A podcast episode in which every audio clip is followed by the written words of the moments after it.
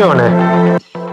Benvenuti a questo nuovo episodio di Radio Innovazione. Anche questa settimana le cose sono andate abbastanza bene vi devo ringraziare per l'incoraggiamento che mi date nel continuare questa, eh, questa attività di podcast eh, su Radio Innovazione.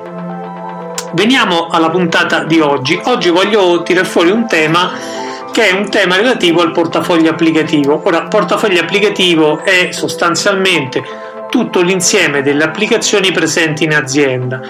E perché si dice portafoglio applicativo? Perché in realtà tutte queste applicazioni rappresentano un valore, un valore rappresentato anch'esso da quanto la conoscenza eh, delle persone che hanno permesso la costruzione di queste applicazioni, siano esse comprate oppure prodotte customizzate all'interno, ecco il valore di questa conoscenza. In un certo senso il portafoglio applicativo è rappresentato in un valore economico praticamente, perché grazie alle applicazioni che io ho in azienda riesco a fare meglio il mio business oppure no.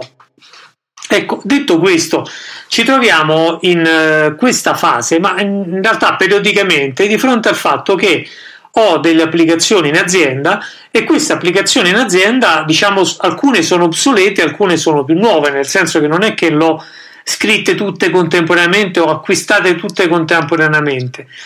Più passa il tempo da quando io ho messo in, in produzione un'applicazione e l'ho scritta, più queste applicazioni da una parte perdono tutti i bug che possono, gli errori sostanzialmente che possono esserci eh, all'inizio oppure acquistano di piccole modifiche eh, di miglioramento continuo che consentono a questa applicazione di avere eh, di fittare meglio, di vestire meglio le esigenze dell'azienda.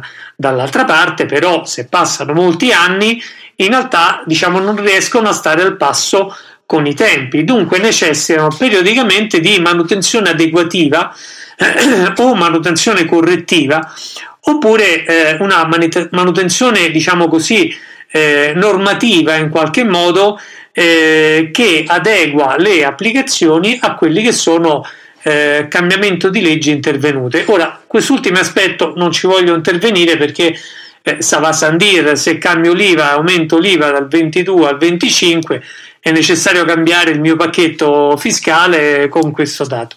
Ma la cosa che mi interessa è vedere eh, più in generale tutto il portafoglio applicativo e capire come lavorare sul portafoglio applicativo. Allora, anzitutto è necessario eh, avere sotto controllo quante e quali sono le applicazioni che io sto utilizzando come azienda e questo vi assicuro che non avviene quasi mai. Nessuna azienda almeno di una certa complessità, ma nemmeno le piccole, ha sotto controllo quante sono le applicazioni che utilizza eh, anche perché nelle applicazioni che uno utilizza non, so, non, ci sono solo i grandi pacchetti, SAP, la contabilità, il magazzino, eccetera, ma ci sono e vanno enumerati anche il foglio Excel, eh, il piccolo file Word condiviso tra più persone e così via, che in alcuni casi possono essere applicazioni strategiche e che eh, nei fatti nascono perché le applicazioni aziendali non sono andate al passo con le esigenze eh, dei, dei, dei, dei, dipartimenti o delle strutture che le utilizzano.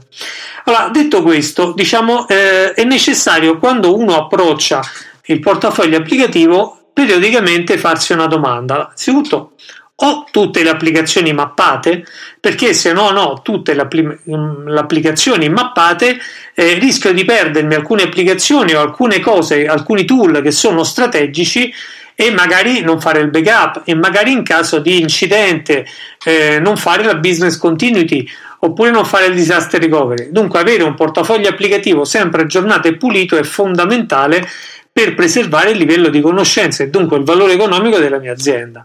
A. B. Eh, a questo punto periodicamente dovrei cominciare a vedere il portafoglio applicativo e dire ma quali sono le applicazioni che sono ormai obsolete e devo mettere in cantiere una riscrittura? O quali sono le applicazioni che necessitano di alcune modifiche e devo mettere in conto eh, piccoli interventi? E anche qui, se vi ricordate qualche podcast fa, abbiamo parlato di debito tecnico, l'accumularsi di ritardi eh, nella riscrittura di alcune applicazioni determina un debito tecnico. Alla fine dovrò riscriverle tutte, dovrò buttarle tutte, no? Per cui più io faccio questo lavoro di, diciamo così, potatura delle applicazioni, più consento da una parte di sviluppare, far germogliare la, l'innovazione aziendale perché ho sempre in portafoglio applicativo al passo coi tempi, con le tecnologie, con le esigenze soprattutto dei business, perché non guidano tecnologie, ma guida il business.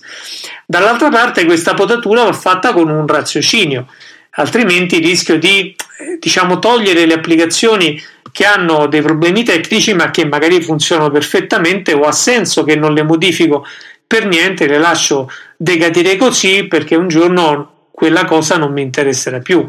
Faccio un esempio, sono un'azienda di, eh, che non lo so, insomma, eh, produco bibite, eh, ho un'applicazione per una particolare bibita, eh, quella bibita sta andando fuori commercio, quel prodotto io non lo manuterò più, so che lo dismetterò, non vado a fare interventi su quell'applicazione, anche se è una vecchia applicazione in un linguaggio, non so, Adabas, che ormai non si usa quasi più, eh, però ok, va bene così perché tanto poi alla fine la cancellerò, la toglierò e via. Dunque ha perfettamente senso per il business mantenere quel livello lì.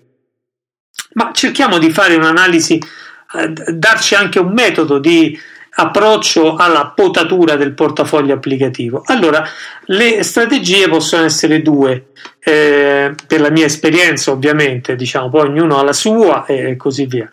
Allora, per la mia esperienza le strategie possono essere due. Una prima strategia è quella di fare la mappa del portafoglio applicativo e dire ok, faccio un piano pluriennale, difficilmente si mette tutto in mano lo stesso anno, dipende dalle applicazioni, ma se ci sono cose complesse si evita di, diciamo, l'assalto alla diligenza, ma si preferisce digerire un pezzo alla volta eh, il portafoglio applicativo e portarlo a una trasformazione con una governance diciamo di improvement. Eh, allora, quali sono le applicazioni che attacco prima? Allora, potrei attaccare le applicazioni più importanti che per esempio per il teorema diciamo cosiddetto paretiano eh, 80-20 attacco le 20, il 20% di applicazioni che sono le più rilevanti e che mi possono dare improvement all'80% del business. Questa è una strategia. L'altra strategia invece è cominciare con un livello un po' più attento soprattutto se c'è un portafoglio applicativo che tutto sommato non mi dà grossi problemi. A quel punto posso cominciare un'attività diciamo di eh, continuous improvement, ad esempio utilizzando una sorta di Kaizen, no?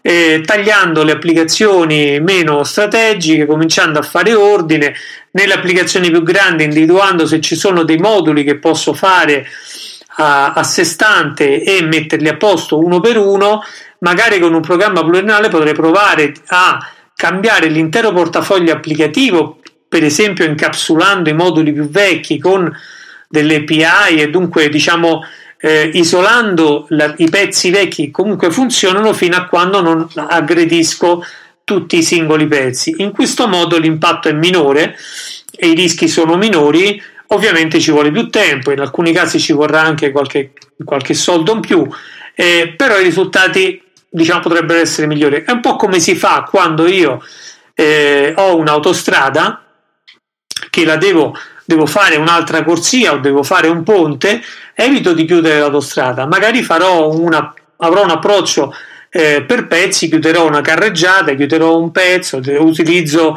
le notti per lavorare, il giorno lascio scorrere, proprio per non fermare mai il business che diventa eh, fondamentale eh, trattare.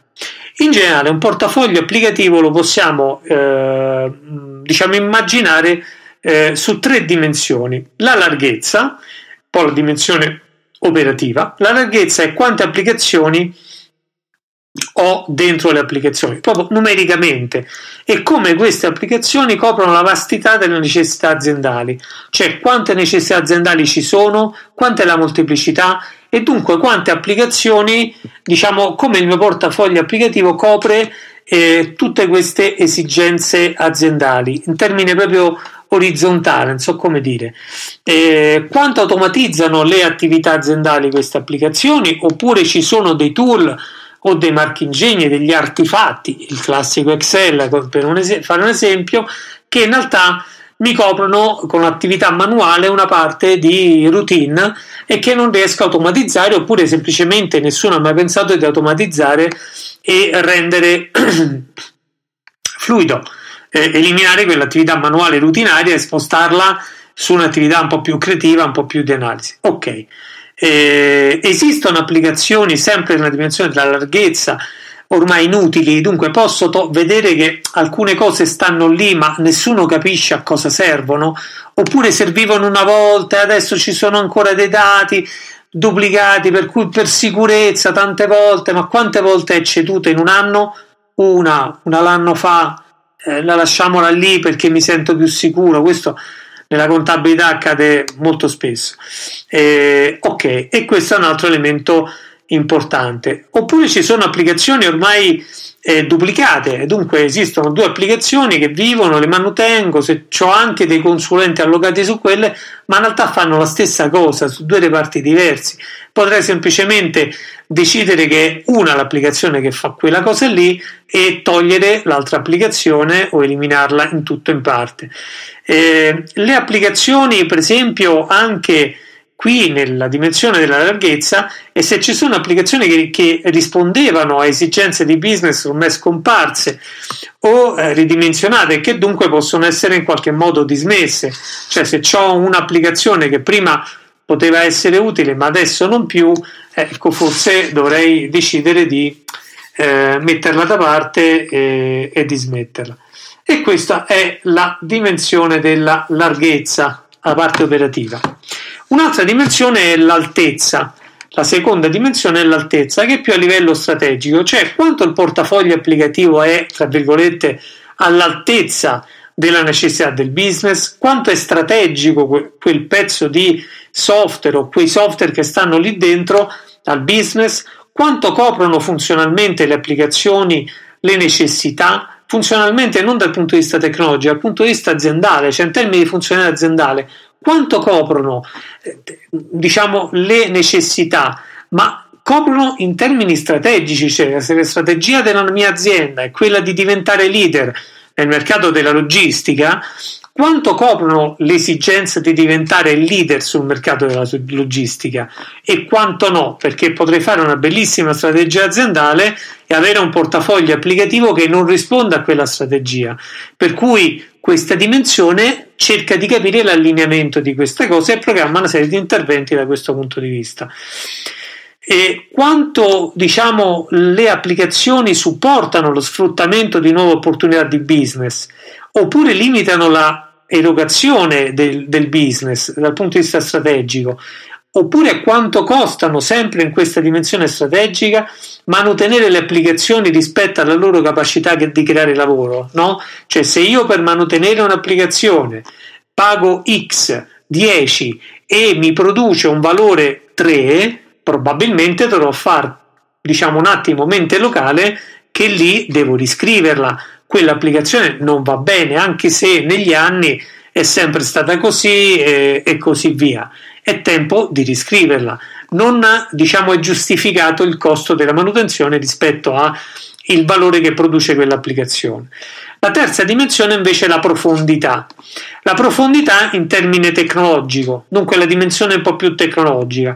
Ecco, qui si apre un mondo, anche perché poi eh, ci sono tantissimi ragionamenti da fare su questo livello qua. Allora, il primo ragionamento è eh, quante stratificazioni di software esistono? Cioè quante volte io ho scritto strati di software più o meno nuovo nel tempo su quell'applicazione? Dunque, ad esempio, in alcuni casi ci sono eh, che so, nelle banche andava bene quel pezzo di COBOL su mainframe, è rimasto quello, poi ho creato un modulo in uh, Basic o in, o in Fortran, poi ho costruito un modulo in uh, .NET, poi ho costruito sopra un pezzo in Java, poi ho costruito sopra un pezzo in PHP e intanto si stratificano le applicazioni, ormai nessuno riesce a capire cosa c'era nel nucleo centrale perché quelle operazioni le fa non ha mai dato problema, non ci mettiamo le mani. Ecco, questa stratificazione ha un costo enorme. Il debito tecnico è uno dei più grandi costi che ci sono nel momento in cui bisogna mettere le mani lì dentro,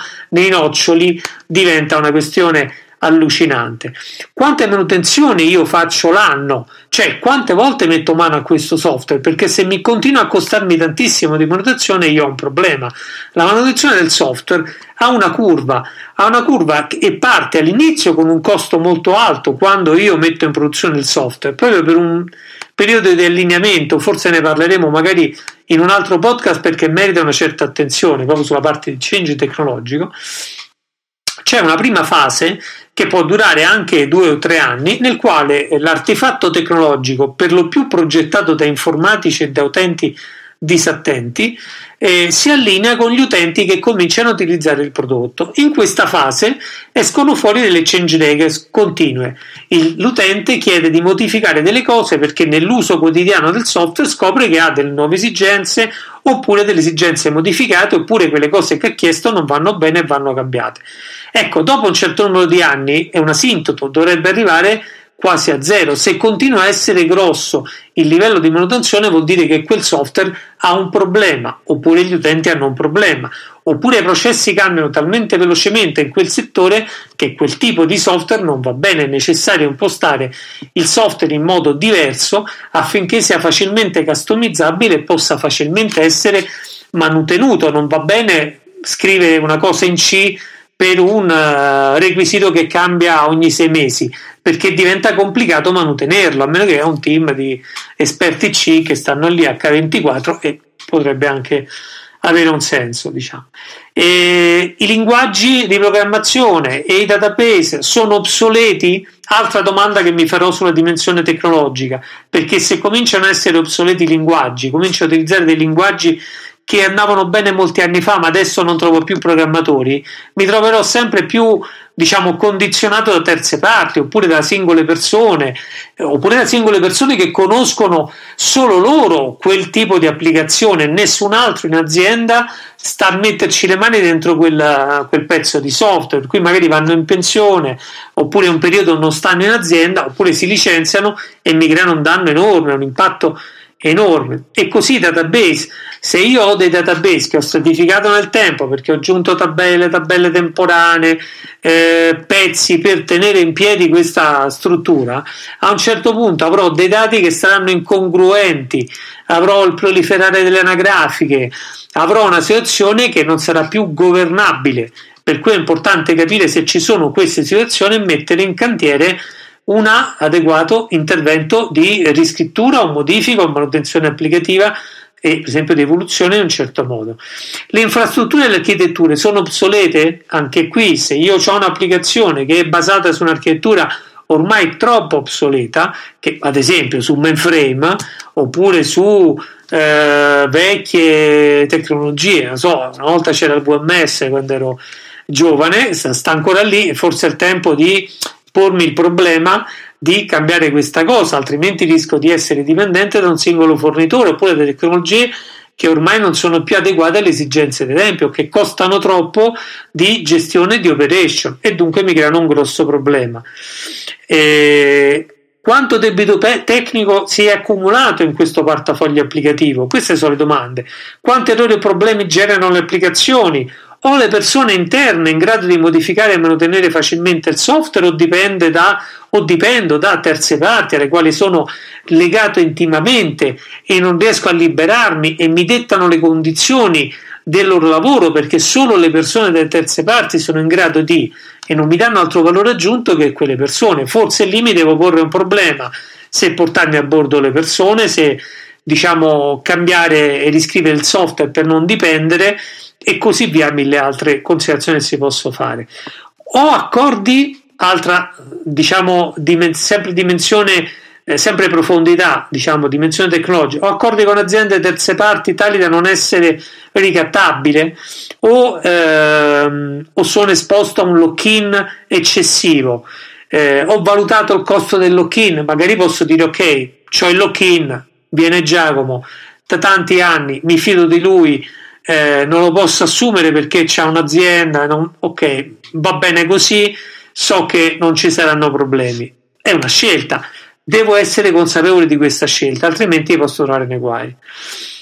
Detto questo, queste sono le tre dimensioni, dunque ripetiamo, larghezza, oper- la larghezza, dunque la dimensione operativa, l'altezza, la dimensione strategica, la profondità, la dimensione tecnologica, queste sono le tre dimensioni che mi creano, mi danno ehm, un quadro di quello che è il portafoglio software. Dunque se immagino una, un disegno del portafoglio software, per ogni applicazione avrò una specie di eh, parallelepipedo eh, con ognuna di queste dimensioni eh, diciamo più grande o più piccolo. A seconda di queste grandezze io posso rappresentare in, una, in uno spazio tutto il mio portafoglio applicativo e poi posso fare delle valutazioni che sono eh, come dicevamo prima o eh, 80-20 per semplificare oppure continuous improvement anche qui per semplificare. Dunque Kaizen, taglio le cose e comincia la potatura, comincio a tagliare dei pezzi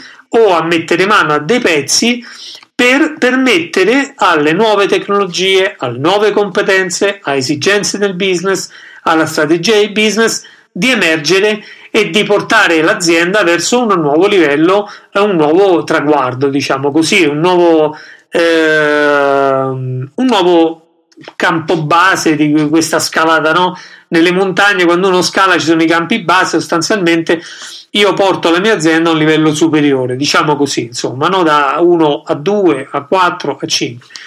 E, è proprio un livello superiore, cioè non bisogna pensare che da 0 si può andare a 100, bisogna anche qui pianificare quali sono le evoluzioni del portafoglio applicativo nel tempo, tenendo conto di tutta una serie di variabili che debbono essere in qualche modo messe a sistema. Allora, a questo punto, una volta che ho il portafoglio applicativo in qualche modo rappresentato, posso farmi una serie di domande e cominciare attraverso una serie di strumenti, eh, di riunioni e di interventi che si possono fare in team, nel board di direzione oppure con un board qualificato e costruito, con uno steering committee costruito per fare questo, in cui la partecipazione dell'utente è fondamentale perché nella dimensione operativa nella dimensione strategica del portafoglio applicativo bisogna andare a intervistare gli utenti, non bisogna fare in modo che sia l'informatico che decida se quell'applicazione è strategica o operativa, perché c'è un punto di vista diverso. In alcuni casi, in alcune aziende esistono degli informatici così vicini al business da saperne più dell'utente finale. Però attenzione perché c'è sempre il rischio che mettano da parte le esigenze del business per mettere davanti eh, diciamo eh, la logica del tecnico che poi alla fine cerca di mettere la tecnologia più avvincente o che gli piace di più. Mm, ci caschiamo tutti eh, se non facciamo attenzione.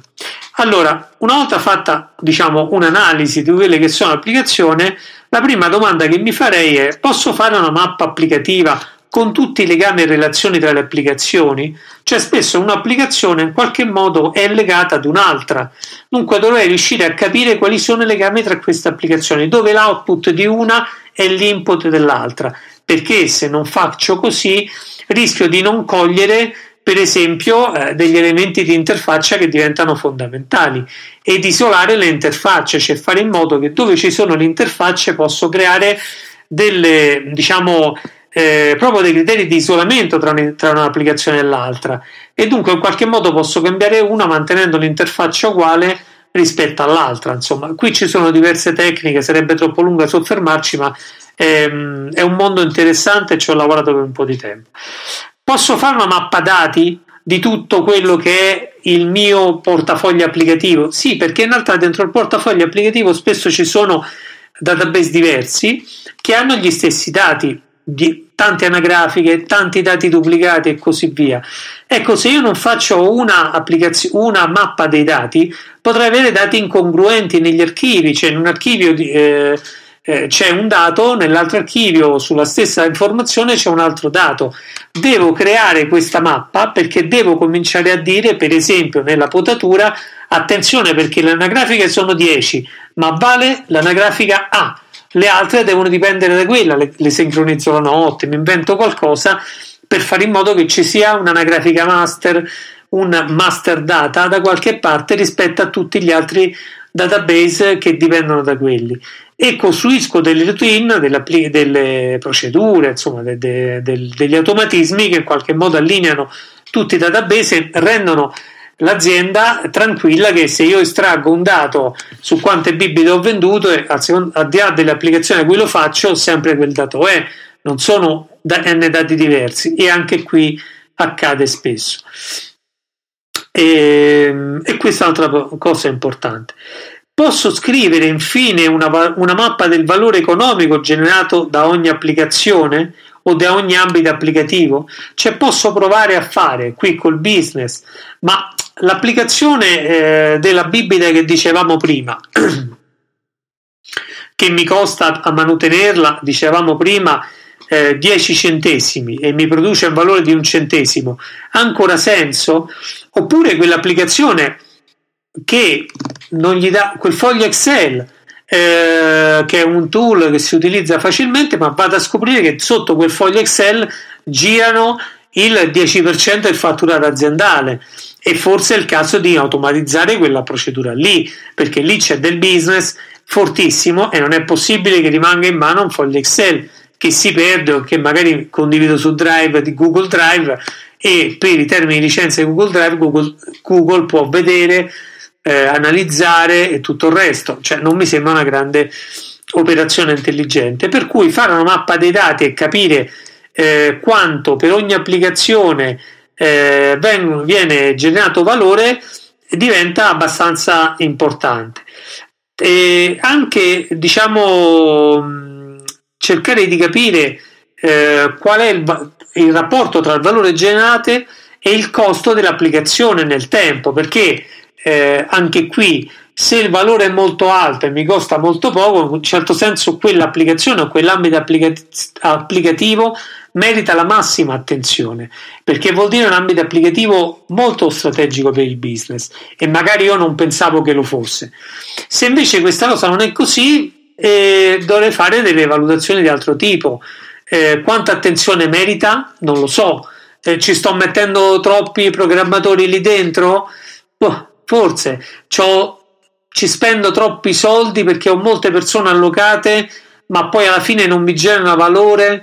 Eh, forse devo cominciare a chiedermi: ma scusate un attimo, facciamo un ragionamento per capire se posso recuperare de- delle persone, delle competenze, se posso farlo sviluppare in un certo modo, se posso avviare un progetto trasfar- trasformazionale che in qualche modo crei maggior valore, dunque spinge le persone che lavorano lì sopra a generare maggior valore. Ecco, questo diventa particolarmente eh, importante. Come vedete, eh, mettere mano a un portafoglio applicativo è particolarmente complesso e richiede una buona conoscenza tecnica, ma richiede soprattutto una buona conoscenza di business e una buona conoscenza di processi operativi. Eh, richiede eh, di avere un'ottima conoscenza di quelli che sono i trend tecnologici in atto ma soprattutto quelli che stanno arrivando, perché come abbiamo sempre detto in questi podcast, se io non conosco cosa avviene domani non posso fare un piano dei sistemi o di evoluzione dell'applicativa per un'applicazione che oggi io sto valutando, probabilmente da quando parto a fare l'analisi di un portafoglio applicativo a quando le chiudo possono passare diversi mesi, eh, tra quando poi prendo tutte l'assessment del portafoglio applicativo e faccio delle valutazioni sulla mappa to be del portafoglio applicativo, dunque co- come deve essere uh, nelle migliori condizioni uh, il portafoglio applicativo passano anche lì, passa anche lì del tempo e infine poi programmare eh, negli anni questa evoluzione passa anche lì del tempo. Il tutto può richiedere diversi mesi, ma anche un anno di lavoro, dipende quanto è grande questo portafoglio applicativo. Può essere un'attività continua, di improvement continuativo anno per anno, no? con piani triennali di evoluzione.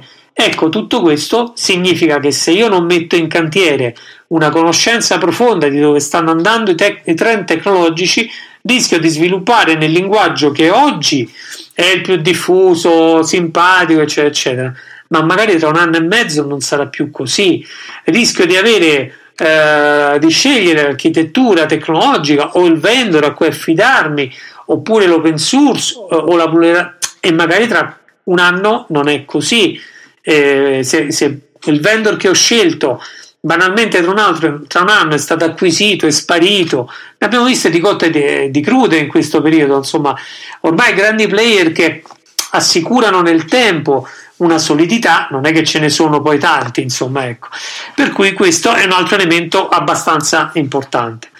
Ecco, detto questo, io direi che per oggi eh, possiamo chiudere qui, insomma, come vedete eh, il portafoglio, l'analisi del portafoglio applicativo è molto complessa, è molto complesso il lavoro di potatura del portafoglio applicativo, eh, ma è un lavoro obbligatorio, cioè non si può rinunciare. Spesso non si fa e si accumulano costi che poi a un certo punto devono essere pagati e vengono pagati amaramente in termini di disastri, in termini di danni, in termini di debito tecnico e quant'altro. Uno dei più grandi disastri, lo cito sempre, è quello di British Airways qualche anno fa che aveva tutto il portafoglio applicativo della prenotazione viaggi su mainframe eh, non modificato per decine d'anni e che gli ha prodotto in pochi giorni più di 200 milioni di sterline di danni con un fermo macchina di diverse giornate.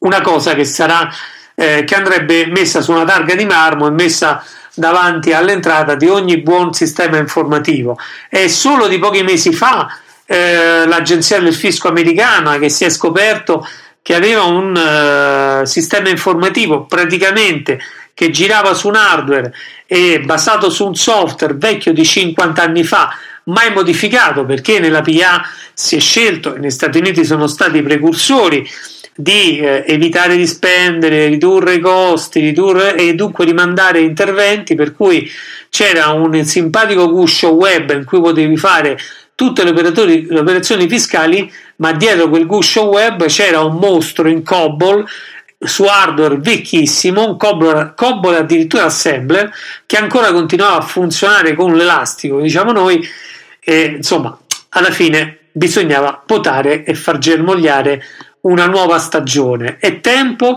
che le aziende spendano, lo dico da un bel po' di tempo, che riprendano a spendere sull'informatica perché abbiamo accumulato in tutti i settori, in tutte le aziende, un terribile debito tecnico. Attenzione che sta arrivando il momento in cui questo debito tecnico sarà insostenibile per alcuni e eh, i prezzi saranno altissimi in termini di security in termini di business da sostenere e così via. E i trend tecnologici sono invece in fortissima evoluzione. Ecco, detto questo, passiamo ai saluti velocemente perché abbiamo anche oggi sforato un pochino. Eh, vi auguro un'ottima settimana. Spero che questo podcast vi sia stato utile. Vi chiedo di mandarmi dei feedback a paolino-madotto.com e soprattutto di condividere il podcast se vi piace eh, di condividere la pagina Facebook Radio Innovazione per chi usa Facebook oppure di condividerlo su LinkedIn, io metto sia su LinkedIn che su Facebook questo podcast. E eh, niente, tutto qui, arrivederci, buona settimana eh, e eh, buona settimana produttiva, arrivederci a domenica prossima, grazie.